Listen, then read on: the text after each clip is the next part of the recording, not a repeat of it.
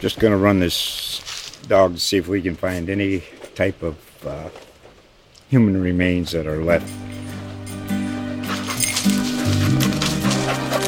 Listen to Where Secrets Go to Die The Disappearance of Derek Hennigan.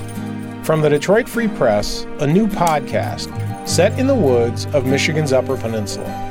Available on Apple, Spotify, Freep.com, or wherever you get your podcasts. Let's go in depth on all things Hawkeyes. This is Hawk Central on Des Moines Sports Station 106.3 KXNO.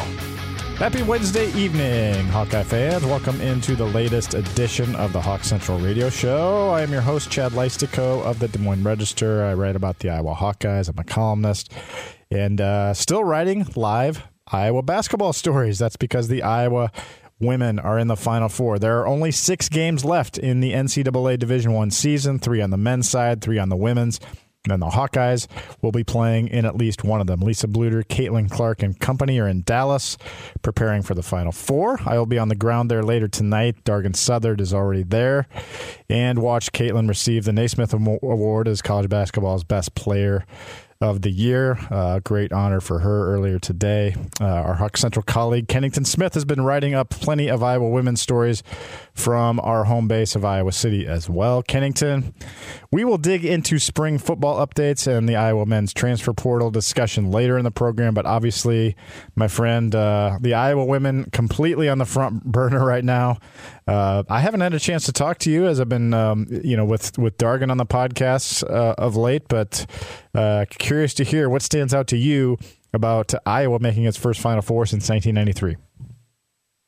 Yeah, I think it's just the different ways that they've been able to win games. We've seen them have blowout wins like in the first round. We've seen them battle some adversity like the, the Georgia game, the Colorado game against tough physical opponents. And then the Elite Eight was just kind of like the exclamation point on what's been a great tournament run against an elite team. I mean, Louisville has been to five straight Elite Eights. They went to the Final Four last year. So by no means was that a gimme type of game. And it was a game where Iowa needed to rise to the occasion and play to an elite level. And they did that, obviously led by Caitlin Clark, who you mentioned is the player of the year and is much deserved. And kind of her meteoric rise to stardom on a on a more national level has also been notable. But I think it's just the way that the team has performed throughout. Um, it hasn't been an easy road. It hasn't been a smooth road, but they've risen to the occasion every time, and it's coming to a head um, against South Carolina on Friday.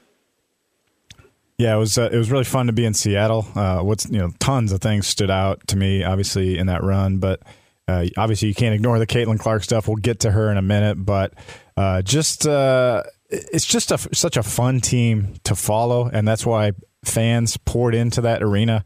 Uh, it's just a team that expresses so much joy for one another, expresses uh, you know, love for one another, and it's just fun to see them playing for one another. And that includes Caitlin Clark, the superstar. I mean, she uh, every time she's interviewed, she's talking about you know how she's playing with her best friends, and and uh, that's a really cool development of her leadership. Something I'm writing about a little bit more for later in the week. But it's just a really enjoyable team to watch. There are just so many great stories. I mean, you think about uh, the adversity from last year, losing in the second round of the NCAA tournament, and they used that um, to to get all the way back uh, to where they wanted to go and and and f- fulfill Caitlin's promise of, of getting to the Final Four when she committed to Iowa from Dowling, and it's just so crazy that you know that we have a West Des Moines kid um, with the basketball now from the game, uh, you know, just a few you know miles from where I'm sitting right now in the KXNO studios. You know, that's uh, it's really cool that a, a local kid you know has hit it such such the big time and, taken Iowa to the Final Four for the first time in 30 years. You're happy for Jan Jensen, Lisa Bluder, uh, coaching coaching staff as well. But Kennington, you've been writing a lot about Caitlin Clark from afar. What's kind of the craziest thing that you realized about her this week, or or uncovered about her as you were writing it? Yeah, uh, I would probably point to the, the 15 stats article that kind of put her greatness into perspective and everybody's focused on the triple doubles, rightfully so, and how many, you know, leading the, the nation in, in points and having the first season of 900 points and 300 assists. But then you think about the longevity of her excellence with the longest streak of, of double digit scoring games. I believe it's at 88 or 89 now longest streak of 25 combined points, rebounds, assists, which is near 90 as well. It's in the upper 80s. Um, nobody else is within 20 games of, of that.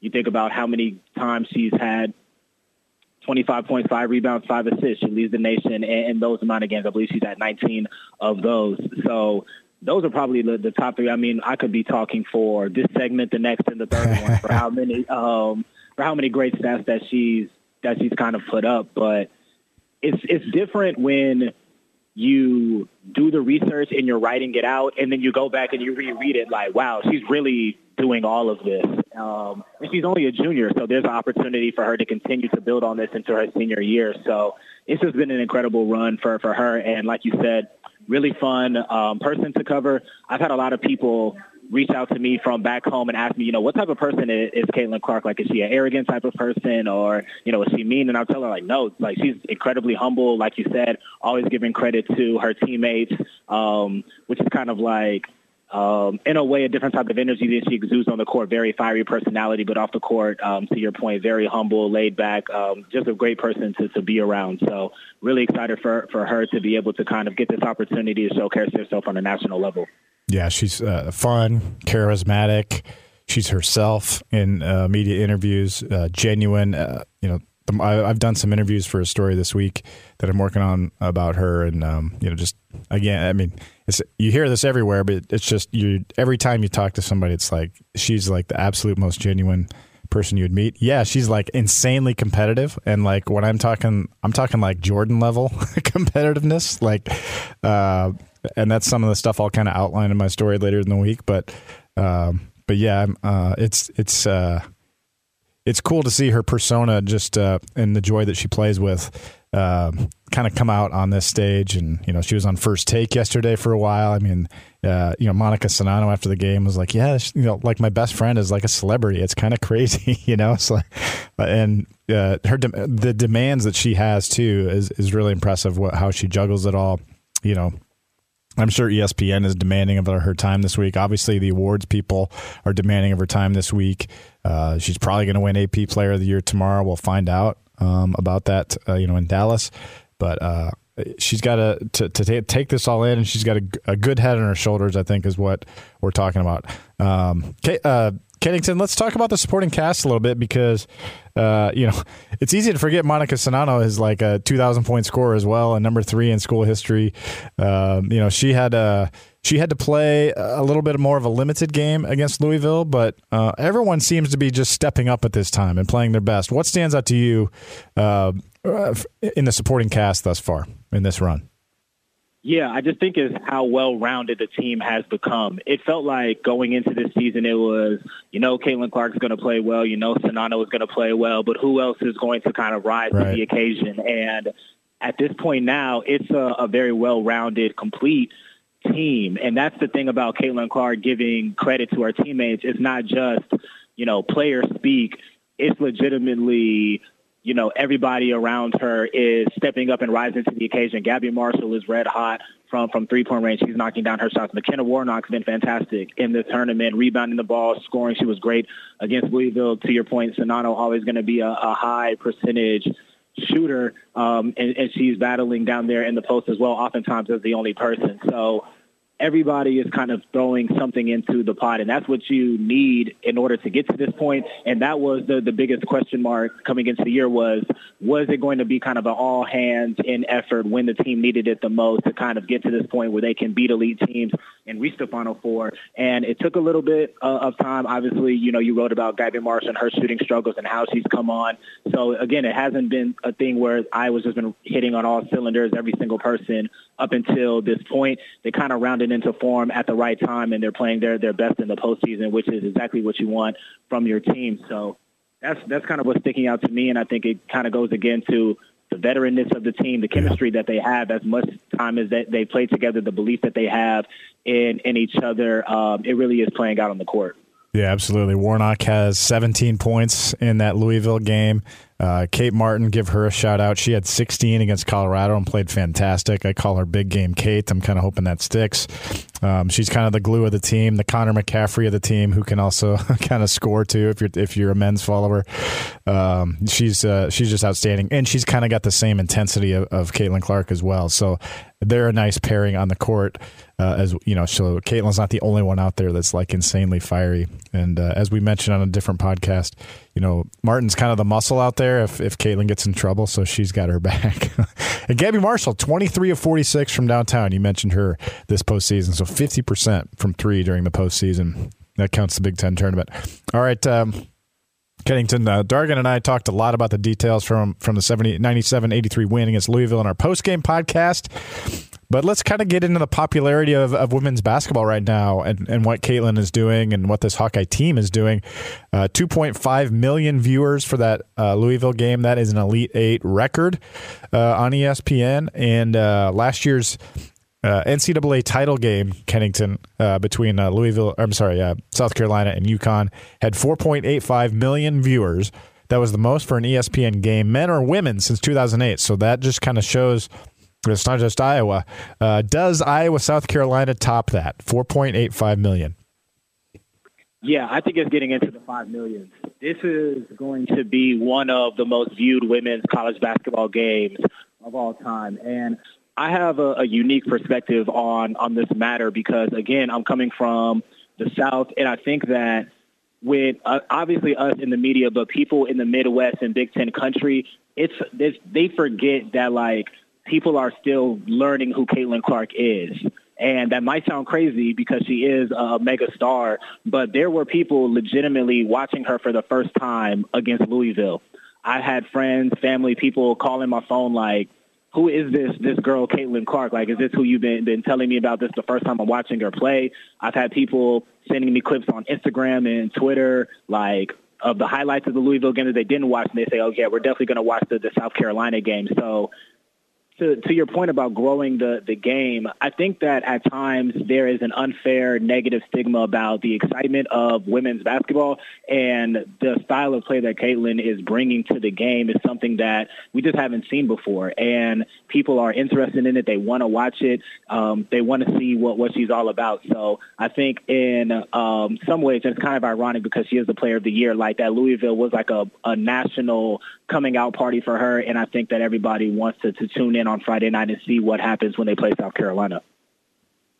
Yeah, it was a, a friend of mine and I were talking, and he was like, uh, "Is this the first year?" And maybe it's not the first, but when was the last time there were more? Uh, you could list off off the top of your head. A casual fan could list off the top of their head more women's players in the Final Four than men's, and I bet I mean, I can I don't know if you know. Obviously, I can name you know twenty because I cover the Hawkeyes, but but I just you know between you know Aliyah Boston, uh, Caitlin Clark, uh, you know Elizabeth Kitley of Virginia Tech. I mean, she's kind of a household name, two-time ACC Player of the Year. Angel Reese of LSU, uh, Zia Cooke. I can't remember if I mentioned her or not, but like uh, you know, and then plus you know Monika Czinano and whatnot. But uh, you know, between Clark and Boston alone, that's two of the most recognizable names in women's basketball right now, right? And I certainly can't name one in the men's Final Four, you know, off the top of my head. You know, maybe I could, but like a casual fan, you know, maybe you can't. So, uh, really, really fun to to talk about and think about. Um, I don't know, uh, just kind of my one little uh, piece of perspective there. Uh, South Carolina, Kennington. Uh,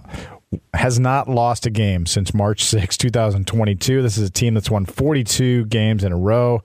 Uh, Boston, Cooke, and then they start three seniors around them. It's basically like they got everyone back from last year's title team. So far, their NCAA tournament margins of victory are 32, 31, 16, and 11 in uh, the Elite Eight against Maryland. Iowa is an 11 and a half point underdog. Uh, what do you think about this matchup? How can the Gamecocks be solved? Oh, did we lose you, buddy? Oh, excuse me. I'm sorry. It's going to take. there you it's go. Going to take. Yeah, it's going to take a really good shooting night from Iowa to to solve South Carolina. The the thing that sticks out about South Carolina, obviously athleticism is one, but just the pure size of the team. Aliyah Boston, obviously, Kamilla Cardoso listed at six foot seven, Laeticia Amihere, six foot four, all players within their their rotation. They rebound the ball at such a high clip. You almost kind of go into the game expecting to be out rebounded by South Carolina because they play really good defense and they very rarely allow teams to have offensive rebounds. So it's going to take, um, you know, the Gabby Marshall shooting the ball well, Kate Martin shooting the ball well, McKenna Warnock when she's open knocking down her three pointers like she did against Louisville. Obviously, Caitlin's going to have to play superb, but it's going to be a, a game where you know Iowa's guards and wings are really going to have to to rise to the occasion and knock down perimeter shots to. Um, you know, not only cover the spread, but potentially upset South Carolina. Yeah, there's so many aspects about this game, uh, Kennington. Uh, you know, South Carolina averages 20 more rebounds a game than their opponents. Their the average is like 49 to 29. So, and then you look back at some of Iowa's, you know, uh, NCAA tournament games thus far, the Georgia game, the Colorado game, you know, rebounds, especially uh, allowing offensive rebounds, was a major issue for the Hawkeyes.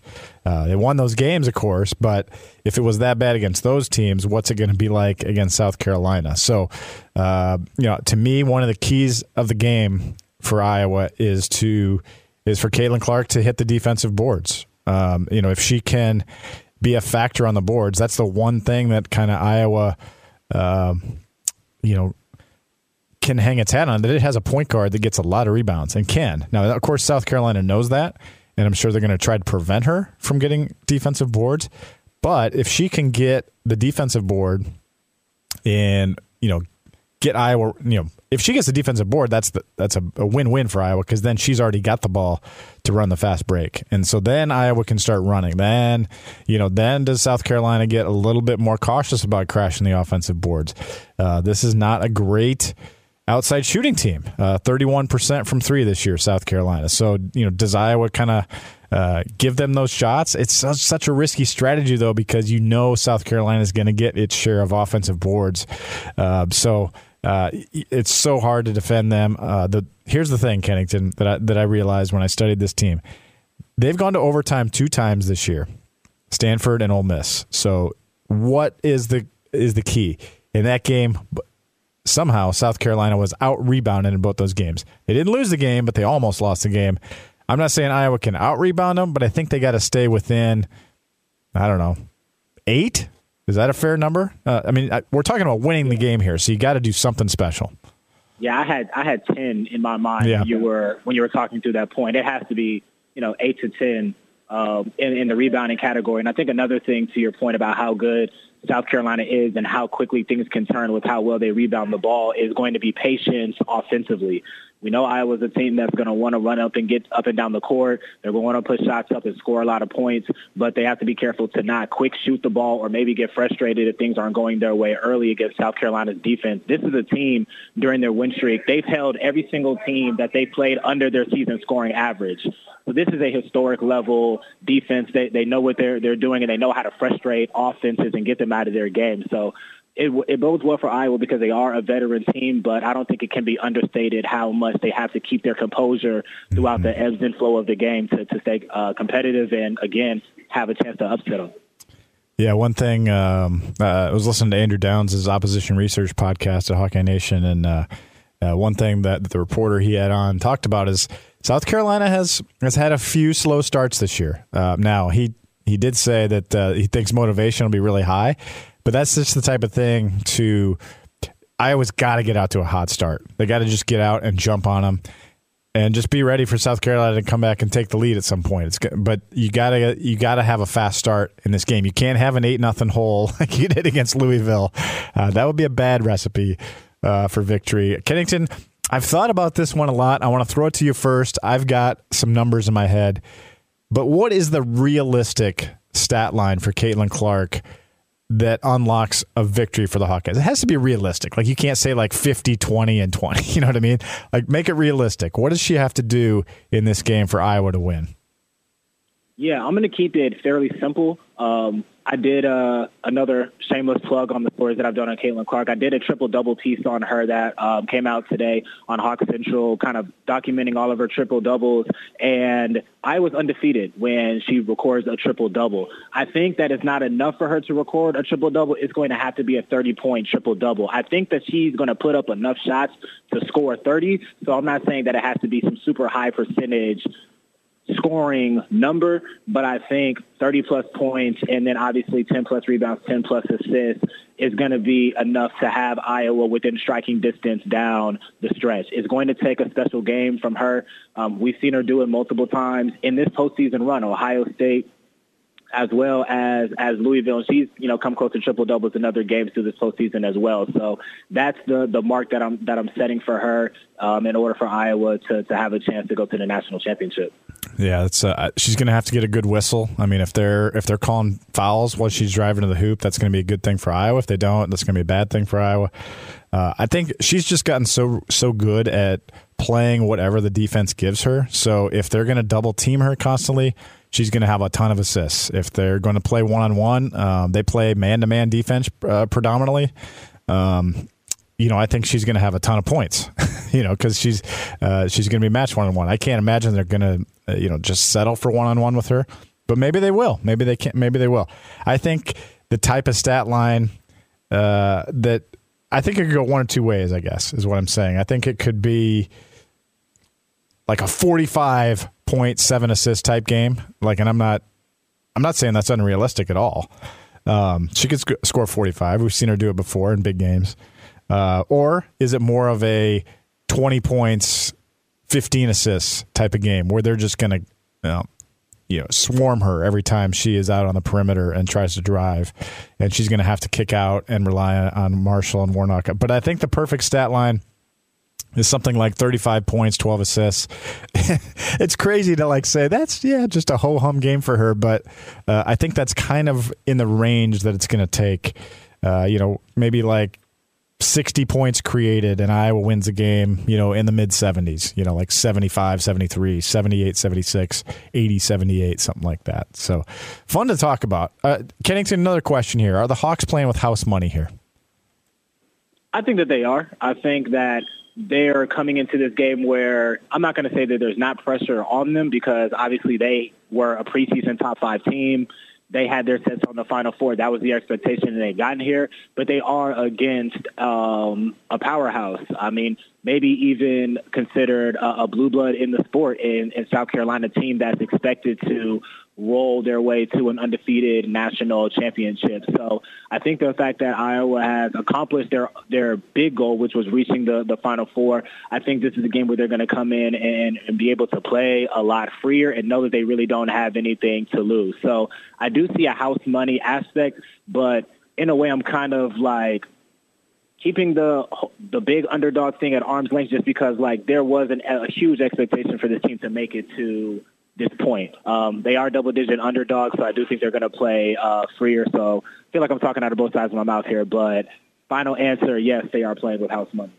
Yeah, I would say no matter what happens here this season has been a, a rousing success. I mean, getting to the final four, you know, just just covering it, you just realize it's so difficult to do.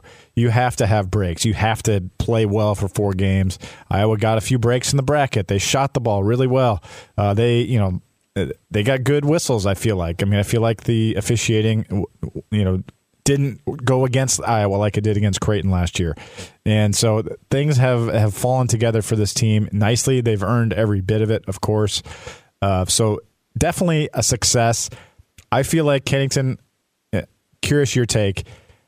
I feel like getting blown out against South Carolina, it wouldn't be the end of the world, but I feel like that would take a little bit away, um, just in the minds of maybe people outside of Iowa. Um, not that we Yeah, care about not, that, not that we care about that. I agree with that. But so keep it. You know, I think if Iowa keeps it close and it's like a historically epic game, that would be. I don't think fans would like be excited about that, but I think it would be like, oh man, you know, we gave the best team in the country, you know, the best shot and fell short. That would be. I think they could live with that. I think everybody could live with that, right? Yeah, I, I would agree with that. I think kind of going back to my point earlier about the amount of casual fans, non-women's basketball watchers who are going to be tuned into this game, I think that's kind of, you know, what you're referring to, like that market of people where a blowout would be a disappointing game because there are going to be so many people off of the heels of the Louisville game that are going to tune in expecting to to see um, you know Caitlin Clark do great things against South Carolina, Iowa to, play competitively uh, against them. So I think that, you know, to your point, that is correct. But within kind of the, the Big Ten bubble, obviously within the Iowa fan base, um, regardless of the outcome, this has been, you know, one of the great seasons in school history. Awesome. Good stuff.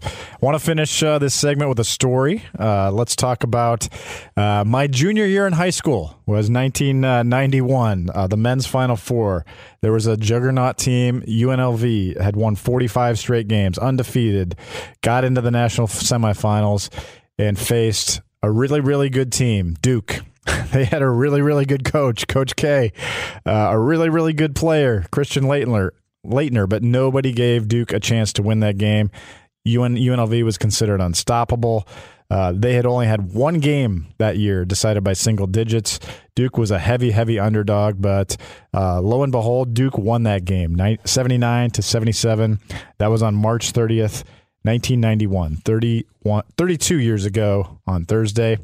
And then on top of that, they went on to beat Roy Williams led Kansas two later, two days later for the NCAA championship. And uh, by the way, that was the very first NCAA title of five for Coach Mike Krzyzewski at Duke. So sometimes when you're you're trying to break through that absolute to the top, top of the ladder in college basketball, it's going to require an upset like this.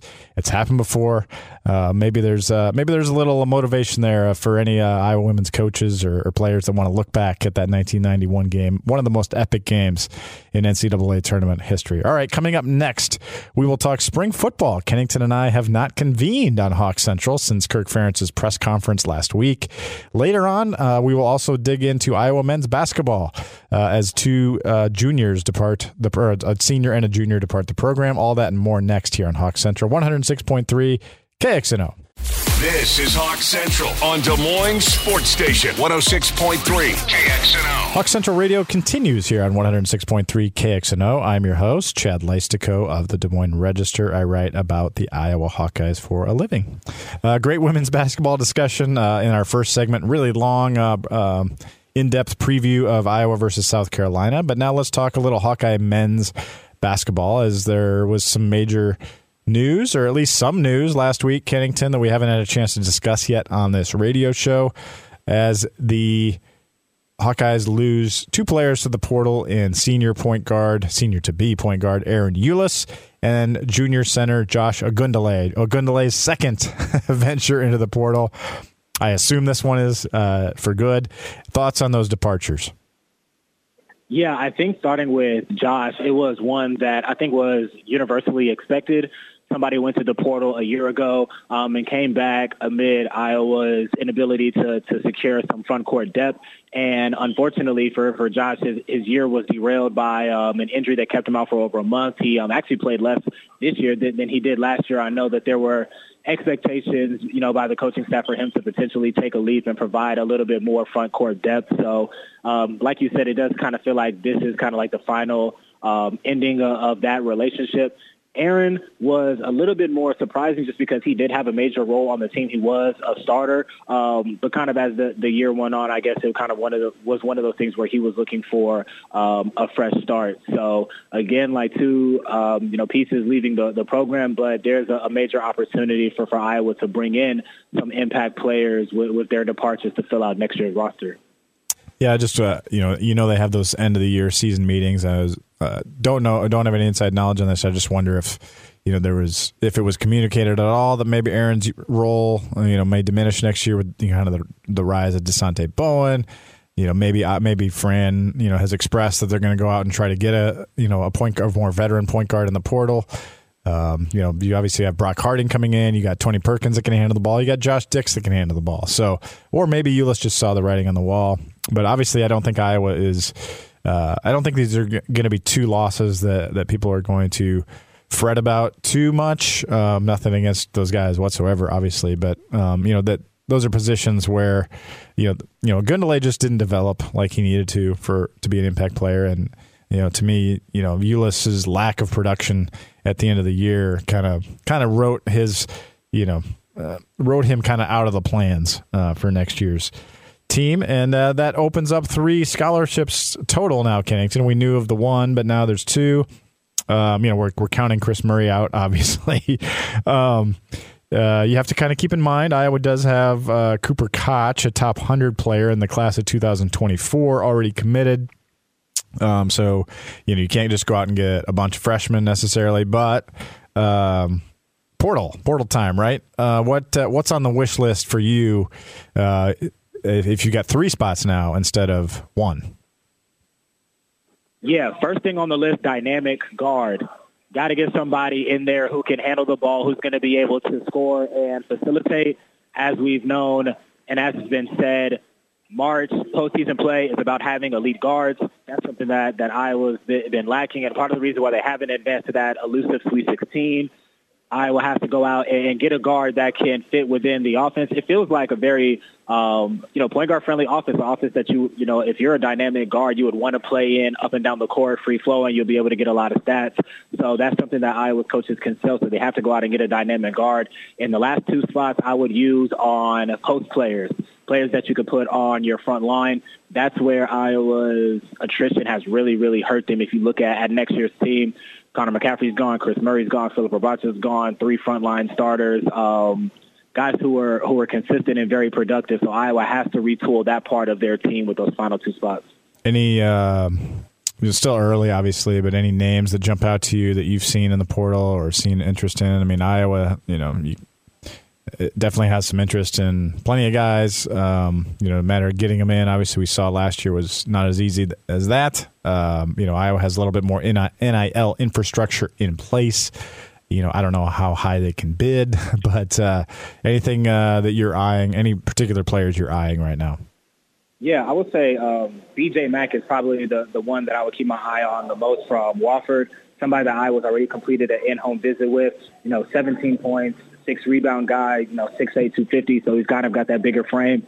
Somebody who can kind of fit in, in Iowa's five out, um, you know, scheme. Should that's you know what they want to run next year. Um, but somebody can get up and down the floor, versatile player, um, can score from multiple levels, and he's got the big body. He's able to, to rebound the ball. So that's somebody who um, you know I would have my antennas up for the most right now. But like you said, still very early on in the process. The tournament's not even over yet. So um, you know you'll see on, on Twitter social media, Iowa has put out a lot of feelers for a lot of different players, but it's going to take time for it to kind of whittle down to the key guys and you know try to get them on campus, do the in-home visits, and ultimately try to secure a commitment. What type of time frame do you feel like uh, you know this needs to be on? Yeah, I would probably. I think you know going into um, you know going into the month of May, you'd probably want to have you know everything pretty much um, sold up in terms of it's not commitments. You know, guys that have, you know, Iowa in their top two, top three, those those finalist schools. I think after the tournament is over, you're really going to kind of see everything pick up. You know, that's the, the beginning of April. So I think the April is going to be a really, really, really busy month. And going into May, there should be a, a much clearer picture of what next year's team will look like. Yeah, I think uh, obviously you got to get a five. You got to get a five player in here. I mean, they don't really have one unless you, you know, other than, than Riley Mulvey at this point, right? Um, you know, you know, Dembele. You know, I don't. I think he's probably more of a four. Um, he's a true freshman, so you got to get some experienced size in there. You, you know, the Rebraca loss is going to be bigger than people realize. I mean, he play he consumed so many minutes last year, and kind of played an you know he played over his size. I mean, the Big Ten you got to have somebody you got to have some size in there. We've seen that against Rutgers, Michigan, Purdue. Obviously, uh, you know it's tough to win if you don't have size in the Big Ten. Um, so very, very important there to kind of you need. Uh, I feel like you need a guy that can run the floor, rim protector, a guy that can rebound. Um, you know, one of the names that that came up. Um, you know that I was in on is Kadin Shedrick of Virginia. Uh, that would be a perfect fit in my opinion. Um, you know, didn't have huge stats at Virginia, but uh, an athletic body that can get up and down the court. Um, you know, it doesn't have to be the the huge points per game score, you got to have somebody that can defend in there. And he was a really good shot blocker. But you know, again, that's really probably not super realistic given all the schools that are interested in him. But you know, I think I feel like that's one that McCaffery could could make a pretty solid sales pitch on um, for this, you know, for next year. Uh, anything else on the basketball discussion, Kennington? Like I said on our last radio show, this is going to be one of the biggest off seasons um, in Fran's tenure, and just want to reemphasize that Iowa cannot afford to have the same shortcomings in the portal that they did last season. So, like you said, I think the fact that the Swarm Collective is in place is going to be something that is a huge development for this transfer portal class. You know, Iowa is going to have to, to play ball, I think, in order to, to get some guys into the fold. So I'm really just interested to see um, the, the coaching staff's game plan and ultimately what happens when uh, it's all said and done. All right, man. Thank you, Kennington Smith, for your basketball insight. Coming up next, we will talk some spring football. Uh, it's been completely under the radar of late with the Iowa women's basketball success, but uh, it does need some discussion. Practices are underway. We'll dig into that next here on Hawk Central on 106.3 KXNO. This is Hawk Central on Des Moines Sports Station 106.3 KXNO. Welcome back to Hawk Central Radio here on 106.3 KXNO. Chad Leistikow here of the Des Moines Register. Let's finish up with some football talk with my colleague Kennington Smith. Uh, he's been holding down the fort with me in Iowa City, uh, getting getting uh, some much deserved time off this weekend. Uh, you've you've really been um, doing a great job, my man, and uh, thankful for you. Uh, let's hit some injury stuff that, that came up in last week's press conference at, at, the wide receiver position. Jacob Bostick with a foot injury out for the spring. Seth Anderson, talk about that. That's a big disappointment, an unfortunate disappointment. soft tissue injury. Kirk Ferentz said last week uh, usually, when he says soft tissue, I've learned in Kirk Ferentz lexicon that usually means hamstring. Don't know that for sure, but that's usually soft tissue. And then uh, Brody Brecht uh, leaving the football program to focus on baseball. So major, major attrition at wide receiver. Kennington, where does that leave this roster this spring? Yeah, um, it leaves it in a in bit of flux. Like that's it's like Last year, it was the year of the defensive injuries, and this year it's the offensive injuries. And obviously, Iowa fans know very well that if there is any group on the team that doesn't need injuries, it is the offense. So you're down a lot of wide receivers. Kirk Ferentz spoke to several injuries on the offensive line. He didn't really speak to them, but that is obviously very, very concerning. Um, perhaps just as, if not more concerning than the attrition uh, injury at receiver. And then obviously Cade McNamara kind of, um, you know, ties it all together with his injury recovery as well. So really beat up offense, not a very good omen to start spring practice, um, but obviously a long way to go until the fall. So that's kind of the um, initial vibe check right now. Not what fans want to hear in terms of, you know, health, but luckily it doesn't seem like these are any type of injuries that's going to hold anybody out for you know, the fall, which would be really dire.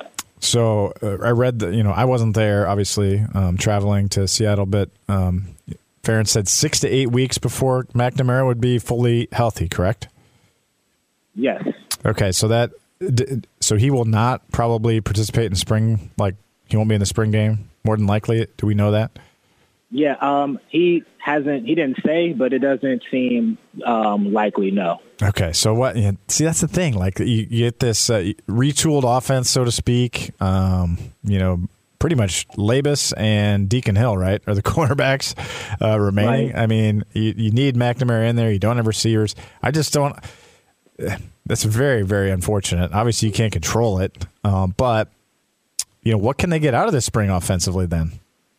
Yeah, I think um, I think the the thing is just trying to figure out exactly how many receivers you'll need going mm-hmm. into um, the transfer portal window is probably I would say the the biggest um, thing to, to accomplish here. I think figuring out what's going on at running back as well, how much of a step forward can Caleb Johnson take, and I think also you know the the Joe Labas Deacon Hill thing is interesting because there is an opportunity for both of them to get a lot more reps, and I think that there is a, a true competition to see who is the number two. So maybe that's something as yeah. well that that can be kind of sorted out a bit in this spring practice period. So those are probably like the biggest things, but obviously the huge, huge question marks, which are wide receiver and offensive line, is going to take a little bit of time, which I know is frustrating.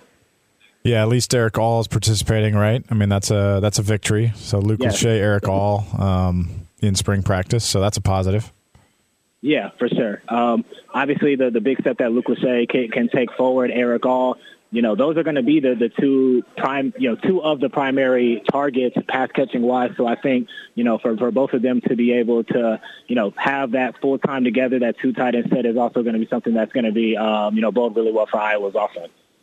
Also in that press conference, Kirk Ferentz was asked about the lawsuit um, settlement, you know, the, the $4.2 million settlement uh, that went to the former players, um, and said that he basically said that he would have won in court, basically. And that's what uh, he thought after studying with folks. Obviously, the primary civil litigator for the state, Stan Thompson, did not agree with that sentiment and uh, went with, uh, and we kind of reported that and, and voiced that on the, you know, in our articles and whatnot.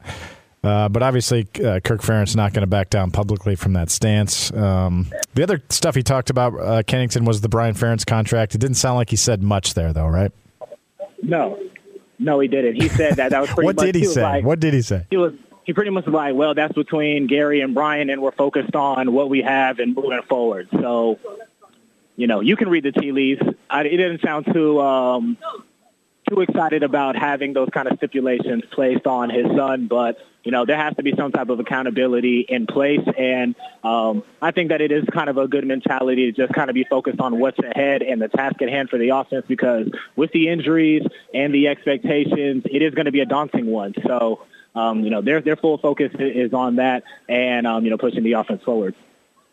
Yeah, I, I wish I had been there. Um, obviously, it can't be everywhere, but just, uh, just again, because I can't. I don't. I want to read the body language. I want to get follow up questions in there, and and uh, you know, it's uh, it's like why, you know, but also he hasn't spoken to the fact like why did you keep him as offensive coordinator, right? I mean, we haven't gotten to that much either. I mean, in February it was sort of talked about a little bit, but.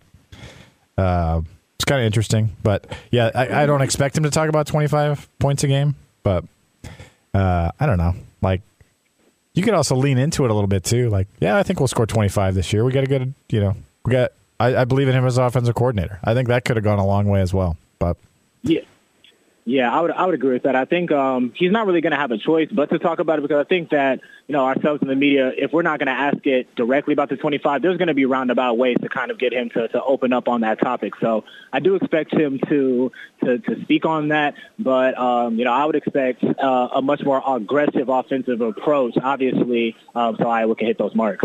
I know you got to get going uh, on a flight here, Kennington. Uh, so just give us any uh, any final thoughts that maybe you and I haven't touched on here out of the Kirk Ferentz presser. Um, I would probably say um, the amount of newcomers into the program is something that's really significant, the most that he's ever had coming in mid-year, um, assimilating those guys into the culture and kind of stepping out of his comfort zone a bit and welcoming not only guys who are coming from the high school ranks, but obviously from other schools. So it's going to be interesting to kind of see how the the team has kind of built that chemistry, offense, defense, special teams, um, and kind of you know the team, the overall team dynamic going into the final spring practice and then into the summer and the fall. All right, man. Appreciate you. Have a good time, and uh, we will connect next week. No, uh, no assistant coach interviews except for coordinators uh, this spring. Kind of, you know, uh, I guess they're scaling back some of those availabilities this spring. That's some of our favorites usually, but uh, I guess we'll be talking to a ton of players, so we'll just have to get the inside scoop from them, huh? Yeah, for sure. Well, we had um, we had a few explosive assistant pressers on Zoom last year, so maybe um, on the heels of those, there was um, it was like, all right, maybe we should kind of like scale back on on that a bit. Obviously, we were all looking forward to talking to, to uh, Coach Copeland with everything going on the receivers room this spring, but um, you know, I guess we'll have to wait for a later time for that. All right, man. I will let you go and uh, safe travels and see you soon. All right, for sure. Thank you. You bet. Uh, that's Kennington Smith, uh, our trusty colleague at the Des Moines Register, uh, doing doing great work for us. Um, I will. I just want to finish up with a little monologue, a little bit of of time left here to talk a little bit more Iowa women's basketball uh, in this South Carolina matchup. Also, kind of just some of the excitement around. I'm kind of curious to see uh, what the crowd is like at American Airlines Center in Dallas on uh, Friday night. I think it's you know the, the tickets are so hard to get right now, so I'm I'm not sure what that means for Hawkeye fans. That's one thing we'll kind of report back to you and find out. Uh, the ticket prices. Uh, this was yesterday on StubHub. The lowest, the get-in price for the women's Final Four was in the three hundred and twenty-five dollar range, and I imagine that's only going to go up. Uh, I, you know, it's uh, the demand certainly will be there from Hawkeye fans. I know that a lot of Iowa fans are wanting to make the trip, are making the trip. Uh, that was something that uh, even I heard in my hotel lobby in Seattle. People liked making plans to uh, hurry back to Iowa and then drive down to Dallas because it is only you know in that 12 hour range uh, to make the drive. So we will see, but uh, I would think a lot of South Carolina fans would be there as well, just because they probably knew they were going to be in the Final Four and um, you know gobbled up some of those tickets. Uh, LSU not too far away, and they were the first team to punch a ticket there, so uh, they've got a passionate fan base. So um, you know I don't expect a ton of Virginia Tech fans, but kind of curious to see the environment. Maybe there's just some uh, you know Caitlin Clark fans too that uh, are going to show up and uh, cheer for the underdog. Uh, that'll be an interesting dynamic. very also also curious to see you know what you know what type of game Iowa has, what type of game plan Lisa Bluder brings to the table. Leah, what do you do with Aliyah Boston? You know, you don't have really anybody that can, you know, contain her necessarily. Um, you know, Monika Czinano, you know, has a different, you know, a different style really than, than Aliyah, and uh, you know, she's six foot five and, and gets a ton of boards.